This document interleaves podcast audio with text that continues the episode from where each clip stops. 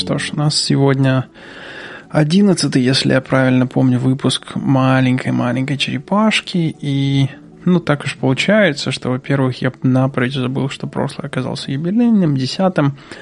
А во-вторых, сегодня один. Вот так вот случилось, что один. Ну и не будем унывать, попробуем сами справиться. Единственное, что, конечно, меньше пауз у меня для того, чтобы горло промочить.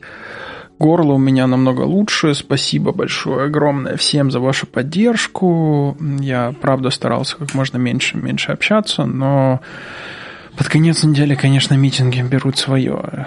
Если еще в понедельник, вторник я переносил, то вот к пятнице все было трудно.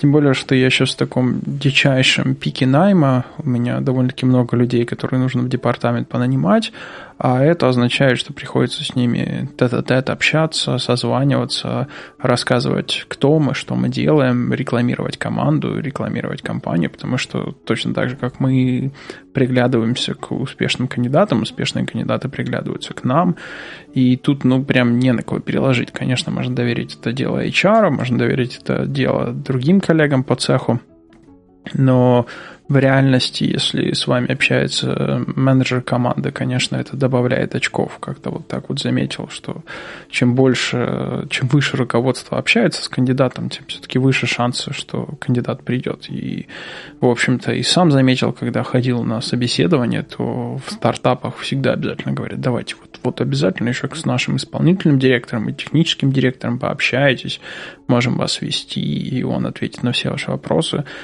есть какое-то понимание в индустрии, что вот чем, чем выше uh, leadership uh, человек связан с кандидатом, тем больше шансов, что кандидат возьмет офер. В некотором плане мне тоже это кажется правдивым, потому что чем, чем выше человек по а, цепочке, тем проще и доверительнее отношения складываются, и больше вероятностью, что ответ на вопрос, а где ваша команда будет через год, как быстро вы растете, получит объективный ответ, настоящий, который отражает реалии команды. Ну да ладно, я что это означает, что подкаст, наверное, будет сегодня коротким. Горло у меня лучше, но все равно еще не сто процентов. Я тут недавно затеял у себя на YouTube-канальчике э, запись свежих видео по курсу FastAI. Вот прям проникся курсом. Я с Череми Ховардом довольно-таки долго работал на том, чтобы его курс вышел у нас на ноутбуках. И наши ноутбуки одна из платформ, честно говоря, одна из самых удобных платформ для курса. И прям проникся, проникся, прохожу и дай, думаю, позаписываю русскоязычные видео о том, а, что, что это за курс себя представляет, некоторые, некоторую реинтерпретацию материала, некоторые вещи, которые, мне кажется, он немножко а, монотонно одно и то же с вторых сторон разжевывает. Некоторые вещи, наоборот, э, проскакивают и совершенно не останавливаются у них. Ну и хотелось бы дать свое видение этого материала. А, возможно, поможет тем, кто немножко слабее в английском. А, возможно, поможет тем, кто хочет задавать, иметь возможность задавать вопросы на русском. Ну, в общем, посмотрим, насколько популярным оно окажется, не знаю. Ну, надеюсь, окажется, и посмотрим. А, пока что вышло первое видео, которое рассказывает, как, как э, создать ноутбук и, собственно, сделать все, чтобы быть готовым к началу, к началу а, занятий. Хорошо. А сегодня тогда мы напрямую полностью поговорим о вопросах слушателей. Накипело уже, но перед этим как обычно, спасибо нашим патронам. Пошли по порядку. Это спасибо Алексей Пи, спасибо а, Анастасия Саричева, спасибо Андрей, спасибо Люба Карпенко, спасибо Мотомеры, спасибо Найкист, спасибо Сергей Бояков, спасибо Слава Симошин, спасибо Владимир, спасибо Константин Бо, спасибо Никита Ложников. Окидоки. Теперь к вопросам. А, открываем вопросы еще к далекому девятому номеру, который мы вскользь начали, и там пять вопросов от Сергея а, Боякова, и начнем с пятого. Что должен знать бэкэнд-инженер GVM Stack, чтобы попасть в крупную компанию в долине? Ну, я уже говорил много раз и скажу еще раз, что крупные долины, э, компании в долине устраивают generic собеседования.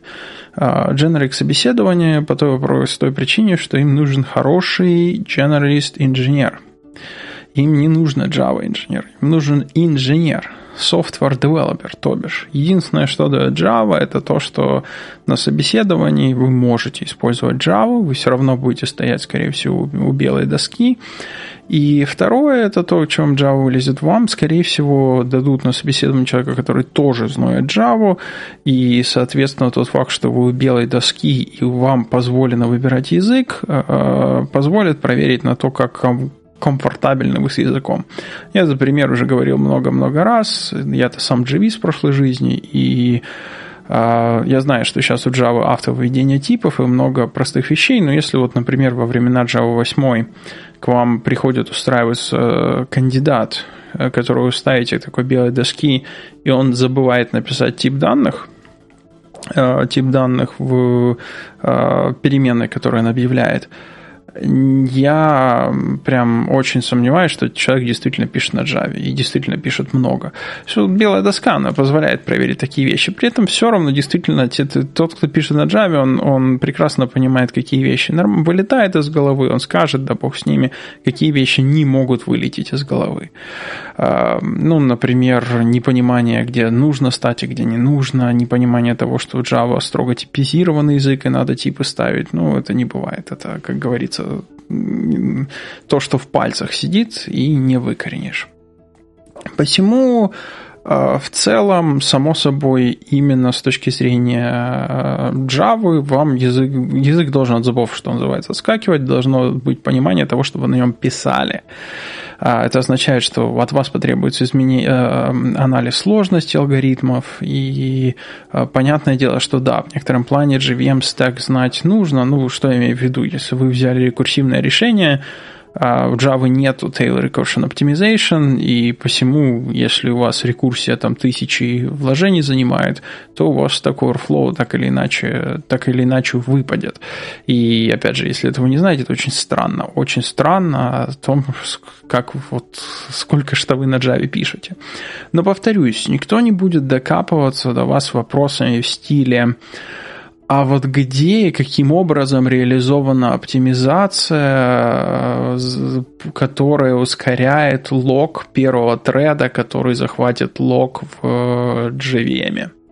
Есть такая хитрая оптимизация, которая ускоряет захват лока первым тредом, который захватывает этот лог вообще за все, за все время работы JVM. Был какая-то какая группа исследователей, которая доказала, что большая часть локов э, никогда не захватывается более чем одним тредом. И оптимизация, которая специально оптимизирует время захвата первым тредом, который захватывает лог, ускоряет программу дичайше. Ровно вот из-за того, что это исследование правда показывает то, как, как работает программа на сегодняшний день.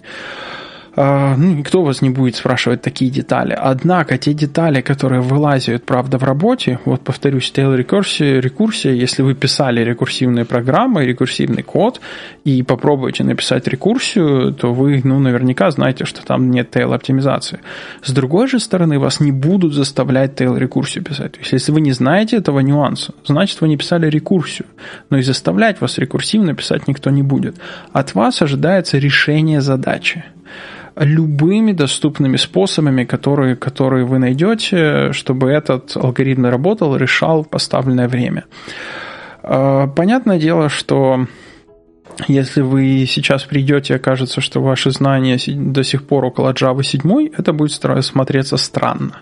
Вы можете полностью решить задачу, и, возможно, это не будет серьезным э, red сигналом, красным сигналом, но э, я уверен, что интервью, который знает Java, он вас спросит о, о том, просто так в чат-чате, а что там в современной Java происходит, какие там интересности, плюшки, опять же, не конкретные плюшки, а просто в общем, проверить на то, читали ли вы информацию, смотрели ли.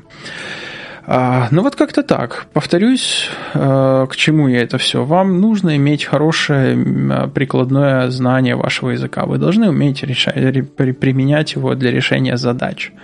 А это напрямую, в общем-то, зависит от того, сколько вы кода пишете в сутки. И вот, э, причем не, образно, не однообразного, а качественно разного.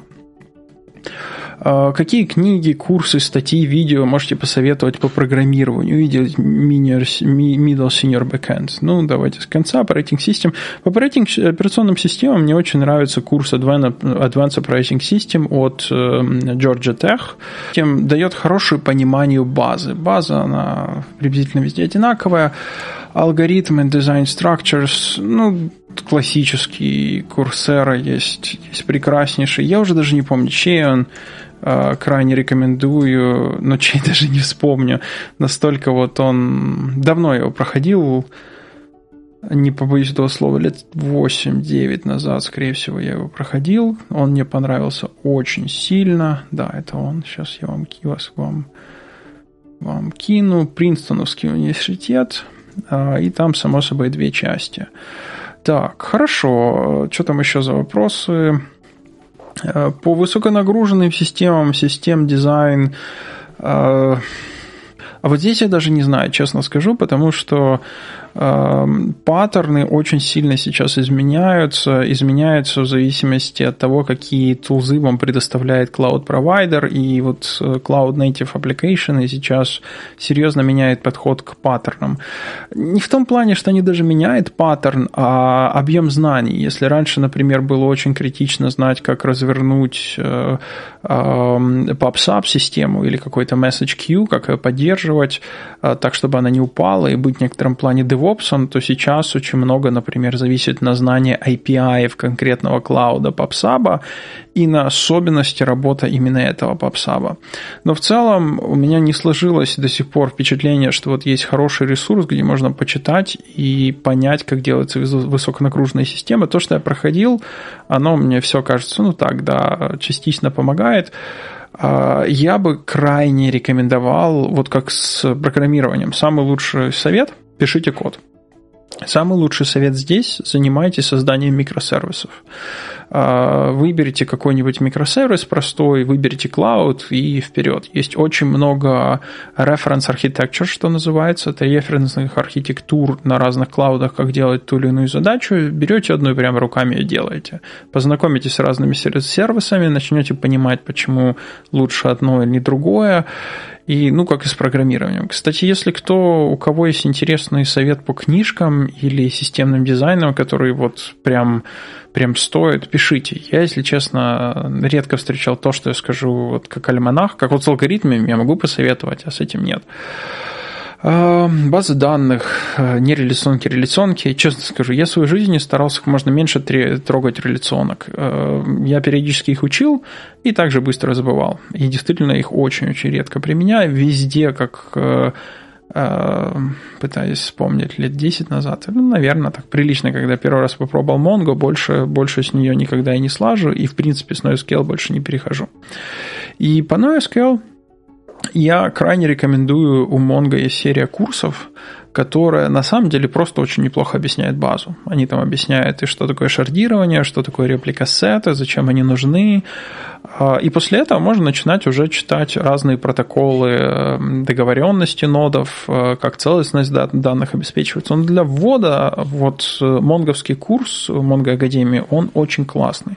Я, к сожалению, конкретно ссылочку сейчас не дам, потому что они очень много всего поменяли. Я реально, ну вот, когда первый раз они его выпустили, курс, вот тогда его проходил. Это, ну, точно более 7 лет назад было. И сейчас я смотрел на названия курсов, они уже там совершенно другие. Я дам на Mongo Academy ссылку, но вот конкретные курсы даже уже не знаю. Я проходил все, что были тогда, но их было мало тогда. Вот, а MongoDB University, на самом деле, а не Academy. Хорошо.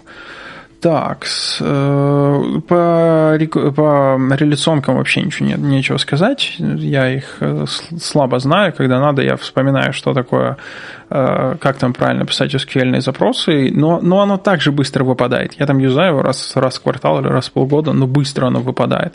Но SQL у меня сейчас прям везде. Э, я уже сказал, если вы GVM-щик, то Шепелева хватит. Фундаментальные знания, ну да, они важны, но какие конкретно решения проблем? Вот это самое главное. Решение проблем Э, и ну, без этого прям никуда. И для этого нужно просто писать, умение писать разного рода программы. При этом очень важно выходить за рамки, за, за рамки своей зоны комфорта. Ну, поучите там функциональщину, поучите разные подходы к программированию. Это, ну, очень важно. Просто хотя бы для того, что в компании иногда пишут не так, как вы привыкли. И хоть ты тресни.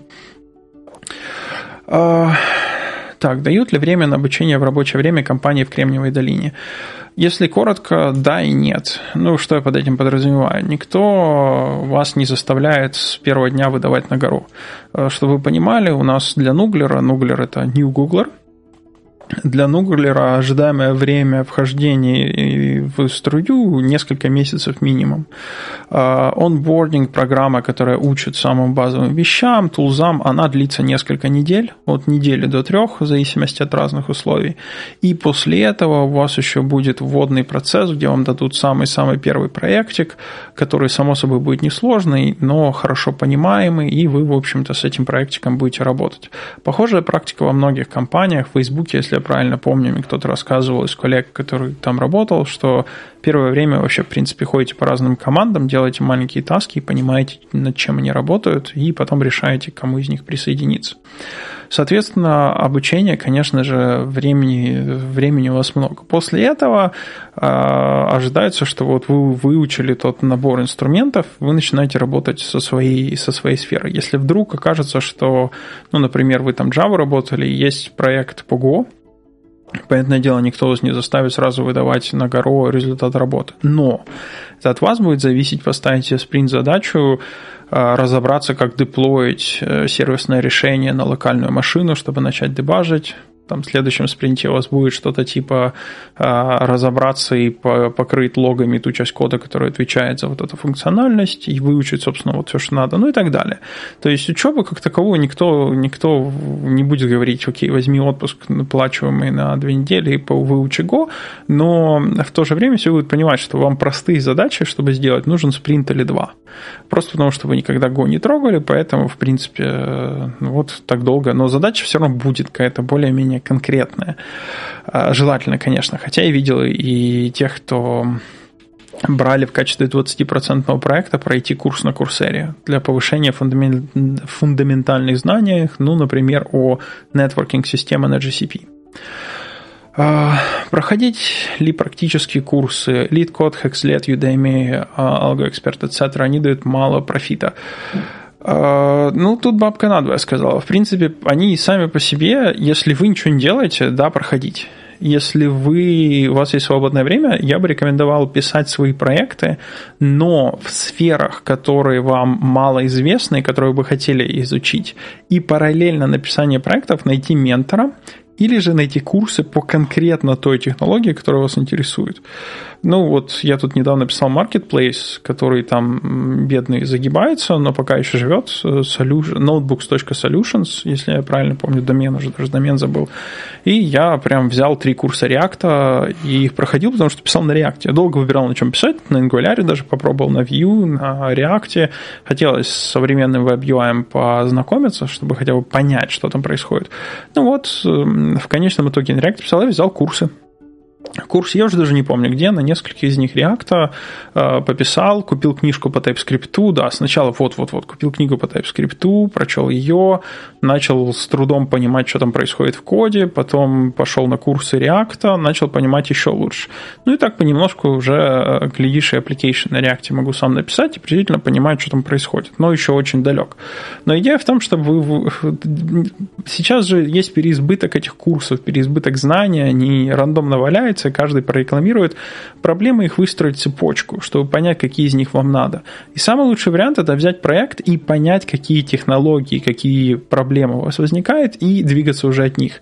Тогда становится понятно, какой курс взять, а уже когда вы, например, React хотите выучить, подтянуть, при этом для специфики, специфической задачи, вот там уже можно найти курс, который наиболее близок к ровно к той задаче, которую вам надо. А не, в принципе, вообще охватывает весь мир и все версии React. А, Так, ну хорошо, с вот этой частью мы вроде бы разобрались с частью вопроса. Пойдем к следующим вопросикам. Кстати, кстати, кстати, у меня... Да. Э, предложение для черепашки номер 10 к прошлому выпуску. Алекс Пи спрашивает. Э, было бы интересно послушать мнение о насущном. Есть ли иммунитет в современной IT-индустрии перед текущим кризисом в мире и долине? Кстати, здесь недавно пробегала интересная ссылочка меня, сервис, который показывает э, мораторий на найм. Вот прям мораторий на найм новых сотрудников. И он очень хорошо показывает проблему. В целом у IT-индустрии, скажем так, проблем меньше, чем в других индустриях. Это гадалки не ходите. Эм, на клауд начали переезжать, само собой, быстрее. Об этом писали уже во многих, во многих э, газетенках. И, ну, можете посмотреть таблицу, увидеть, что да, в IT-компаниях, в принципе, э, вроде бы вроде бы ущерб меньше. Ну, тоже. Я вот сейчас открыл этот э, а, открыл этот сайтик, войти или мораторий – или полностью, или увольнение, а, или мораторий на найм 43%. А, это не самое лучшее состояние. Вот в agriculture 41%, в финансах 41%, в healthcare 37%, а, ну, он ниже среднего, ниже среднего. Само собой, большие компании защищены намного лучше, особенно те, у которых, у которых есть огромный, огромный мешок денежек, которые могут продолжать выплачивать зарплату. Маленькие, само собой, защищены хуже, и тут никуда не денешься. Рынок меняется очень сильно, потребительские запросы очень сильно меняются. То, что вчера было нужно на время, на время текущего карантина, никому не надо. А, само собой, это повлечет то, что о чем мы говорили раньше, и так сейчас тенденция спрашивать у IT-стартапов, а как вы деньги будете зарабатывать, вот я так понимаю, это сейчас сот, сотни раз усилится. И вопрос, а где деньги, будут стоять на первом плане. Поэтому я думаю, это только начало, и э, сейчас ниже среднего – будет наверняка только хуже. Но повторюсь, это вот маленькие странные стартапы. Больших компаний пока что проблем я не сильно вижу. Я думаю, что и нам пройдет, пойдет продолжаться. Единственное, что, конечно, я сомневаюсь, что сейчас, если вы хотите делать рабочую визу, то вам это кто-то сделает. И компания тут ни при чем. Просто, по-моему, все процессинги виз сейчас или остановились, или дико затянулись, поэтому ну, тут совсем не везение. Вам нужно понятное дело, иметь логический, точнее не логический, а юридический статус той стране, в которой вы хотите работать. Иначе, если вас кто-то и наймет, то ждать вас будет очень-очень долго. Сравнение индустрии с 2001-2008 годами. Я не знаю. не знаю. Я, чтобы вы понимали, из Украины уехал в 2013 году, поэтому 2001 год э, для меня вообще загадка. А я в 2001 году еще не хочу сказать, что пешком под стол ходил, но я был в школе. Поэтому, само собой, я без понятия, что там было в IT-индустрии э, в то время. И знаком это только, только по, по рассказам. И ты в 2008 я уже, наверное, работал, наверняка, но с, с рынком штатов точно знаком не был. Далее, какие инженеры, доменная область знания, личные качества без труда финансовый платить смогут, смогут пережить кризис? Э, но Здесь сказать трудно, но, во-первых, это, конечно, те, которые имеют опыт создавания реальных практических систем и general, general, generalists – Э, общие инженеры, которые, в общем-то, могут решать общую задачу. Чем э, больше поднимается кризис, тем э, больше тулов сокращают и оставляют как можно более generic, generic решения. И это, ну что это означает? Что ну, не нужны те, кто умеет адаптировать сайты, нужны те, кто хоть какие-то сайты могут написать, нужны те, кто смогут какой-то бэкэнд написать, какой-то сайт, но главное, что они точно поймут и решат решат проблему. Вот те, кто наполовину предприниматели, наполовину инженеры, которых, собственно, я пытаюсь у себя в команде воспитывать, которые умеют брать проблему и ее решать, они никогда без, ну как никогда, скорее всего, никогда без работы не останутся. И понятное дело, что умение решать проблемы, оно приводит к знанию вот там generic вещей. Вот возьмите Умпутуна, да, он э, выполняет вещи DevOps, выполняет вещи архитектора, пишет код. Он может взять задачу и решить ее. Вот, собственно, вот это и необходимо, потому что базовые навыки, они везде одинаковые – а умение применить эти базовые навыки в разных сферах, вот это а, присуще не всем. Есть люди, которые вот даже зная ОП, не могут взять и выйти за рамки одного языка и научиться его применять в другом языке. Соответственно, если вдруг их язык загибается, то они загибаются вместе с ним, потом тратят годы на переобучение. Я не знаю, мне кажется, это какая-то часть ментальности людей. Я, я не понимаю, почему так, но вот видел таких, таких странных персонажей. А, вместе с карантином Enterprise проходит проверку, насколько эффективны будет с удаленными работниками. Что, если выяснится, что все не так уж плохо, а значит, к чему эти все а, громадные офисы и кухни, зачем нанимать в долине, ведь можно в Аризоне и так далее. Будет ли революция рабочего места? А, ну, нет, я думаю, нет. Тут же причина не в том, что плохо или хорошо. Да, работать удаленно можно. Проблема в том, что не все могут работать удаленно. А, не все могут работать удаленно. Более того, те, кто хорошо работают удаленно, очень часто это синер люди. люди. Синер люди, из которых клещами иногда приходится доставать знания для того, чтобы передать это знание более джуниорам, более джуниорам инженерам. И э, эти процессы наладить, в, когда физически все в одном месте, намного-намного проще. Э, я не раз сталкивался с э, командами, которые были наполовину распределены. Ну, то есть одни в одном офисе, другие в другом. Все работают из офиса, но из разных офисов. И даже в этом случае происходит куча проблем. Ну, в каком плане? Вдруг выясняется, что удаленные части команды э, намного менее понятна стратегия действия. Стратегия действия вроде бы записана, она вроде бы очевидна, но если она не повторяется везде, за каждой чашкой кофе, если ты не ходишь найти чашки кофе, то тебе нужно довольно-таки намного больше э, тет-а-тет переговоров, чтобы ввести в детали, в детали того, как команда расставляет приоритеты. Все это, конечно, можно расписать, можно, можно это сделать, но повторюсь, это будет эффективным только с э, инженерами определенного склада ума. А, есть довольно-таки много инженеров, которые выходят за этот склад ума, и с ними работать намного более эффективно, если у тебя есть возможность подойти и попить с ними чай. А, можно действительно попробовать наладить эту культуру и в ремоуте, и подобную культуру приходится налаживать, которая приводит к а, перегрузке в плане общения ну хоть ты тресни, чтобы воссоздать э, подобную, подобную систему обмена информацией, приходится, что называется, overcommunicate. Overcommunicate приводит к существенному увеличению митингов. Ну вот, собственно, что и горло и сорвал. Митингов намного больше, просто потому что координация намного более сложная. А, да, понемножку это все утрясется, понемножку начнутся, начнут понимать э, о том, что процессы налажены, можно, э, можно и удаленно, не так это и страшно. Вот, ну, э, посмотрим. Приведет ли это к тому, что будут более толерантно относиться к работе из дома? Я не уверен. Очень-очень не уверен. По серии причин повторюсь, что количество синеров не вырастет.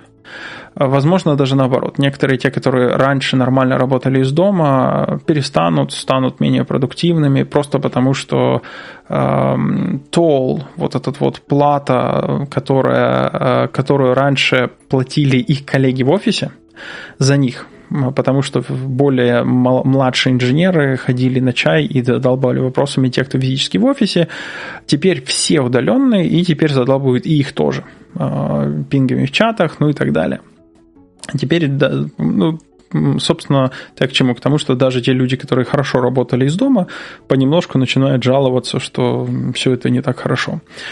Самое интересное, что большая часть людей, которых я видел в команде, которые говорят, так нет, все же отлично работает, они, как правило, и э, хуже всего понимают, э, например, стратегию или приоритеты ком- а, команды.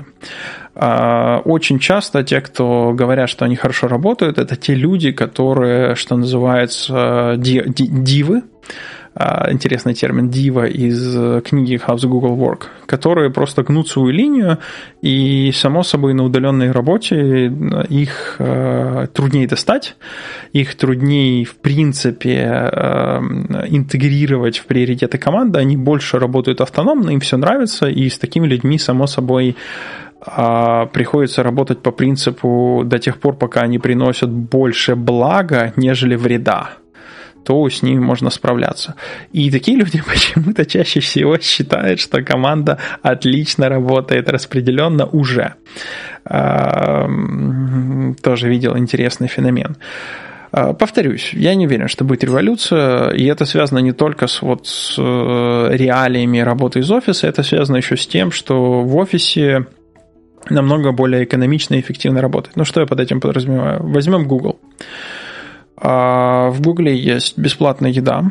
Еда в долине сама по себе достаточно дорогая, а долина, даже если дать возможность работать удаленно, много кто просто будет хотеть жить в долине по разным, по разным то причинам.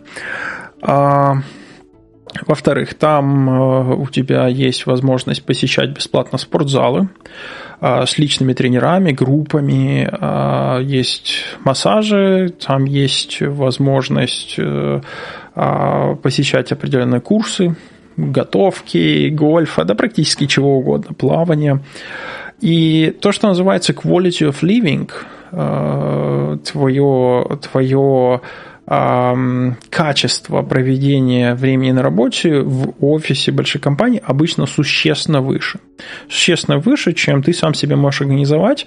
Можно влить огромное число денег и приблизиться, но все равно будет не то. Ну, не то хотя бы потому, что когда вы в середине рабочего дня можете пойти с личным тренером позаниматься кроссфитом, это то, что make a difference. Э, это то, что действительно позволяет, э, позволяет начать э, вводить привычку, то, что, скорее всего, не получится сделать нигде в другом месте, потому что в другом месте вам банально нужно сесть в машину, поехать в спортзал. И, опять же, повторю, есть небольшая категория людей, которых на самом деле меньше, чем хотелось бы, которые способны взять, включить тренера по телевизору, сделать занятия, самозамотивироваться и так продолжать. Я не такой человек, я так не могу, и я даже и врать себе не собираюсь, что я так могу. Я совершенно не такой человек. Понятное дело, я а, буду работать над собой, но что же их отаить? Я не помню, когда я последний раз был в спортзале после того, как я перестал ходить в офис.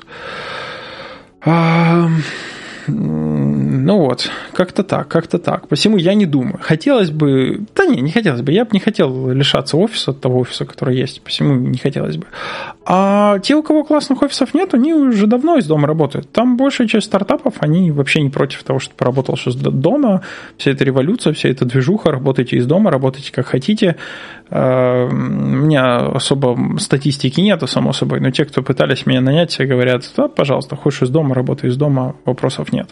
Лучше, неплохо было бы приходить в офис, но, в принципе, можешь себе работать и из дома, и никто тебе ни слова кривого не скажет. А, Хорошо, я вроде поотвечал на вопросы. Там есть еще один задат, вопрос, который задали в чатике э, по поводу теории заговоров. Теории заговоров и почему она так популярна. И это интересно, интересный вопрос, но я поговорю с ним, когда Серега будет здесь, потому что мы с Серегой вместе и служили в свое время, и ну, это связано, связано с э, службой, так или иначе, эм, так или иначе, когда ты учишь и смотришь долго на разные э, операции в прошлом, которые были выполнены то ли тем или иным государством, э, ты смотришь и Ну и ты понимаешь, что некоторые вещи, которые выглядели, выглядели как э, теории заговоров, они работают. Проблема в том, что это создает байс, предубеждение. Из-за того, что ты видел, что это возможно, ты начинаешь это приписывать везде. Поэтому офицерского состава чаще, чаще вот те, которые в запасе, у них намного чаще есть э, предвзятость к разным теориям заговоров. Э, проще, про, проще им навязать вот эту идею, хотя на самом деле, понятное дело, из-за того, что это возможно, это не значит, что везде. Ну, это вот такая профессиональная деформация, как мне кажется, у высшего офицерского состава, она есть, она присущая, и первая реакция на, в принципе, любое, любое происшествие, а вот кому это выгодно, и наверняка тот, кому это выгодно, приложил к этому руку, что, в общем-то, может оказаться правдой. Ну, с Серегой будет интересно подискутировать от, о, просто от наших прошлых воспоминаниях, о курсах, о материалах, потому что, в общем-то, все это в открытом доступе, так или иначе. Ладно, все, на этом заканчиваем. Как Серега будет, поговорим еще. Все, всем спасибо, до новых встреч, пока-пока.